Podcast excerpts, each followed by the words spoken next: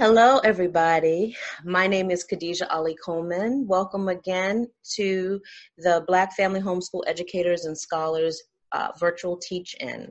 I am so happy to introduce um, or to bring to you our next guest. They're going to actually introduce themselves and begin with telling a little bit about themselves and their homeschool journey before we get into um, them answering the one of the three questions that ha- our teaching re- is revolving around. Um, and the question they're going to be asking revolves around um, what are the barriers to access, barriers to access for um, homeschooling families, homeschooling children, homeschooling parents. Um, I happen to know this particular guest, um, and that's going to probably come out later as to what our connection is. Um, but I want to first give them the opportunity to introduce themselves and give us some background. Um, this is really one of the first um, speakers that we have that is actually a, a homeschooling student, someone who is currently being homeschooled right now. All right, so I pass the baton to you. Tell us your name and a little bit about yourself. Hi, my name is Kari. Um, I am a junior in high school currently, um, and I am homeschooled. And so you're a, you just finished a, a, your junior year, right? You're moving into your senior year, isn't that correct? Yes. And so um, you say you also are a, a student who's dual enrolled. Can you tell us a little bit about that experience? Um, yeah, so I've been dual enrolled since I think the beginning of high school. Um, I started at a different college. Um, and you know, I got my credits and stuff, but the college just wasn't really right for me. So I'm um started going to another college, which is better. And it's been specifically good for me because I it's like a mix because I like being around people sometimes, but then I also get the opportunity to come home and like have days where I can just be by myself and work by myself and be at my own pace. Um, so yeah, it's definitely um, my thing, like my good for me. It's definitely your thing. So can you tell us, Kari, can you tell us a little bit about your homeschooling journey from what you remember? Um, how long you've been homeschooled, what that experience has been like for you? And what homeschool has been for you. So often and and the majority of the speakers during our teaching have been um, parents of, of children um, who they homeschool have been researchers um, but you're really the voice of someone who is being homeschooled. And so so rarely do we hear directly from the children themselves. What has homeschool been for you? Can you give us some um, idea of what your homeschool experience has been um, overall? And you can start anywhere from um, high school. Have you been homeschooled your entire um, school career? Um i've been homeschooled off and on like my whole life.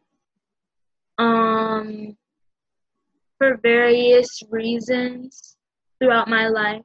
Um, I think the first time I was homeschooled was just because we were like in between houses or something and it was just there was there were no schools that were like right we, um, actually, we were actually moving from baltimore yeah because you were really little. So this is my daughter. This so this is my daughter. So yeah so yeah we were moving from baltimore and i was trying to get you into the public school system but you started pre-k at four and the school system wouldn't allow you to enroll in kindergarten before five. Um, and it was some issues around that. So that's when you kind of began homeschooling. So you, you have no. I'm realizing that in between houses makes it seem like we were homeless.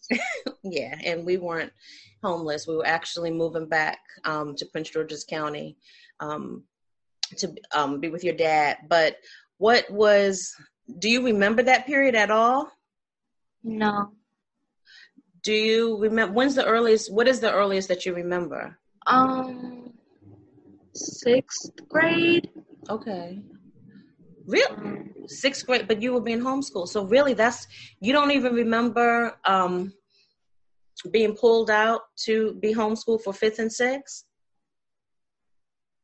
It's so no. amazing. It's so amazing to me the memory of, of children. So at 16, you have no recollection of life six years ago. That's so interesting to me. So you remember sixth grade because that was right before you went back to school for middle school, right? Mm-hmm. And how would you characterize your experience in middle school? My experience in middle school was very good in terms of like my social life because I got a lot of friends that I really connected with. Um, but in terms of like, and a lot of the teachers were really nice as well.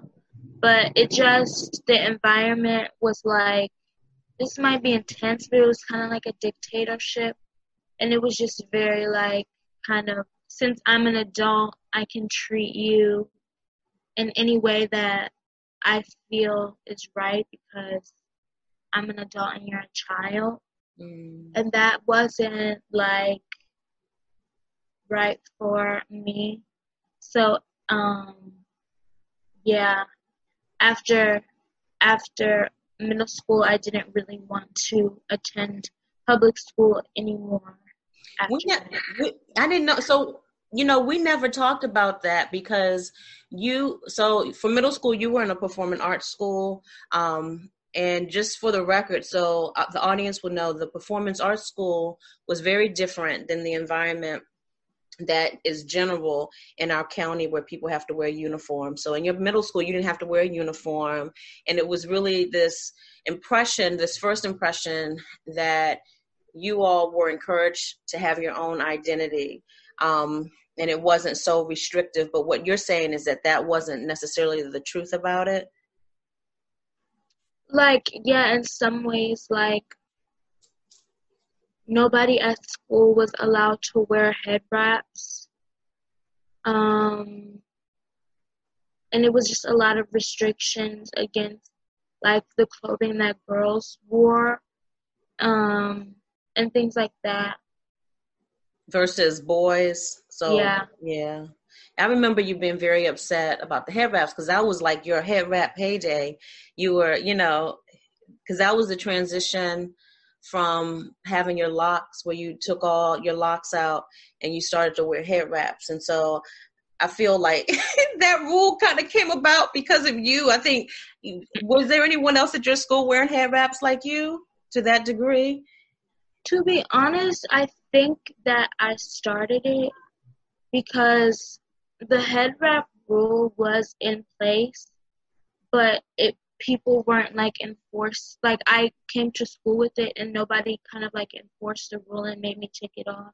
And so I was like wearing it every day, and then like everybody else was like starting to do it because they realized that I wasn't getting in trouble for it, and so then everybody started to do it, and then the rules started getting enforced. I had no idea. Look at the things that we learn um, about our children. I had no idea um, that that was the precedent. I didn't know that there even existed a head wrap rule. So when so you were uh, studying drama then, and then you got accepted into a high school, performance arts high school, into two programs, drama and and the video production um, track. And your dad and I, our biggest concern was which one would you choose? We wanted you to choose um, video production. Um, I really didn't want you to go to the school to begin with, but you know that was something I was leaving up to you. And then one day you did. You just came to me and, and told me that you wanted to be high, homeschooled again for high school. I I don't think we ever really talked about what led you to that decision and why then um, did why, why was that something that you wanted to you wanted to resume i think i i knew that if i went to school i would have i would have a lot of um freedoms taken away like one of the big things I didn't want to wear a uniform at all. Um, and I just I don't like I don't like authority really, and I don't like how teachers treat students and that kind of like the not hierarchy but like just the way that students are expected to put up with like the ageism of it. I don't know.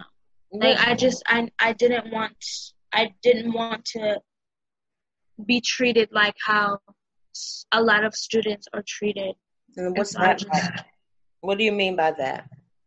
Like like in middle school, I don't know how to explain it. Like I don't know. I don't know how to. Is it because are are you unable to explain it because it is about how you felt as opposed to one thing in, in specifically what was it like a a myriad of things a myriad like the tone of things mm-hmm.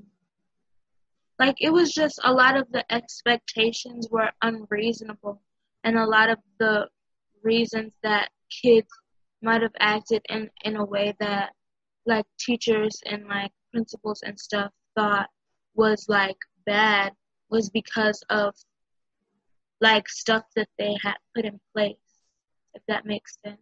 It makes sense. I just would love to know what an example was. Um, like we would, I remember we would have to have silent lunch because we talked too loud in the cafeteria. Mm. And it's like we are like middle schoolers and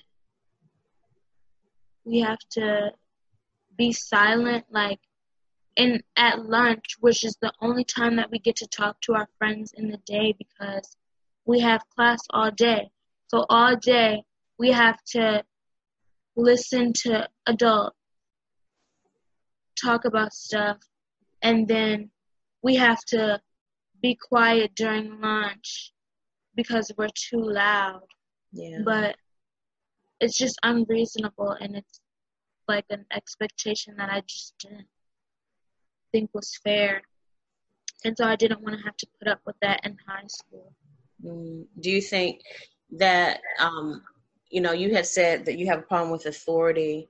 Do you see that as being something that might prove to be an, an, a problem for you as you become an adult? Has that been a problem for you in college? Because definitely um, there are, you know, really high levels of expectation in college. There are authority figures in college. Professors really have a lot of times a level of expectation and authority and just the way they interact with you that sometimes can be just out of pocket. Have have you experienced things like that? How have you responded to it?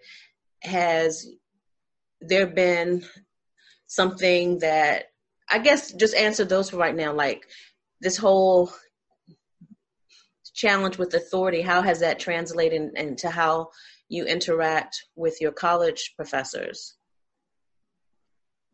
Well, I think I treat everybody with I think I treat everybody how they treat me. So like I for the most part like I've had I haven't had any problems with like teachers because all of my teachers have been nice to me and so I've been nice to them back. Um but there was this one time in last semester so like the semester that just ended where a teacher like put a zero in the grade book and accused me of plagiarizing and put a zero in the grade book um like in the meantime before she had researched to like confirm that I plagiarized. And I obviously didn't plagiarize, but like that like incident made me like it just felt like the teacher felt that I was docile and felt like I wasn't the type of person to like stand up for myself in that instance. Because like it's it was just like a lack of communication and a lack of like regard for how that would have made me like feel and react and yeah but it, it all it all ended up working out but um I remember I remember you coming to me and asking me how to handle it. It was something that you were appalled. you were appalled by. You were asking me what was the best way, and it did work out. Um, but it was mainly because you advocated for yourself and um, used methods where it wasn't. You made it clear that that was inappropriate to treat you that way. Um, as a student to make that assumption all the things that you described so is are there things you know we haven't i haven't asked you any questions in particular about what you and i do um, within homeschooling but i think it um, if you can just give a general overview of what homeschooling looks like apart from the college classes that you do. What are we doing at home or what has it looked like over the course of your homeschool i mean your high school years? Um, if there's anything that that stands out that you would say has been working for you. Um besides like college me and you go to like a lot of um events and stuff that um together and um a lot of the like plays and stuff that we see um, are like like I guess historically significant, and there could be like a lesson taken from them. It's so funny. It's so funny because I was talking to another speaker um, who she was her her message was about unschooling. She unschools her children, and um, do you do you know what that term means? Unschooling. So unschooling is really um, a form of homeschooling where it's not just a regimented um, day where we're using a curriculum we do this at this time we do this at this time we do this at this time so essentially you've been i've been practicing unschooling with you i'd say not necessarily the first year of high school because remember we still were using the syllabus um, and you were in the we were doing the co-op ninth grade before you started taking college classes. That do you notice how it was a difference how it was more regimented when we were in the co-op and doing the syllabus to how it is now? Well she, was saying how um, people ask her child she has three kids but ask her oldest um, what what do you do when you home? What did you do today homeschooling? And her child be like, nothing. and it's because her child doesn't realize the things that her mother is engaging her in um, because it just that's their way of life you know what i mean and that's what i feel like a lot of times too when when people ask you what are you doing for homeschool? You always go to what you're doing in college because it's the syllabus, you have the deadlines and what have you, but you don't look at the daily interactions that you and I have when I ask you, even when we're sharing like I'm having conversations around um, social issues and sharing each, social media with each other, or I tell you to check out this, or your dad's having a conversation, or even the, the, the things that you do with your father around music production and music theory. I don't think you even realize that all of this is homeschooling what we're doing because it's it's so ingrained in the fabric of just how we're living, right? Wouldn't you agree? So I just think it's funny because it's hard for you to be like like the the plays and the trips that we do. It's easy for you to bring that up because we're outside of the house, but in the house, the things that we do, that's that's what we do. We have discussions. We have discussions about um, the news. I make you write or do such and such. That's what we do. You know what I mean? So um, the question you wanted to ask was a answer was regarding what you saw as being barriers to access for homeschooling families, and you said you had some some thoughts on that. What were they? I think a barrier to access for um, parents is their perception of what homeschooling is. Because for me personally, like most times when I get asked about asked about homeschooling, um, what they automatically like think I'm doing every day is like doing like online school and just doing like basically following the like school curriculum but just at home which sounds like not productive or fun.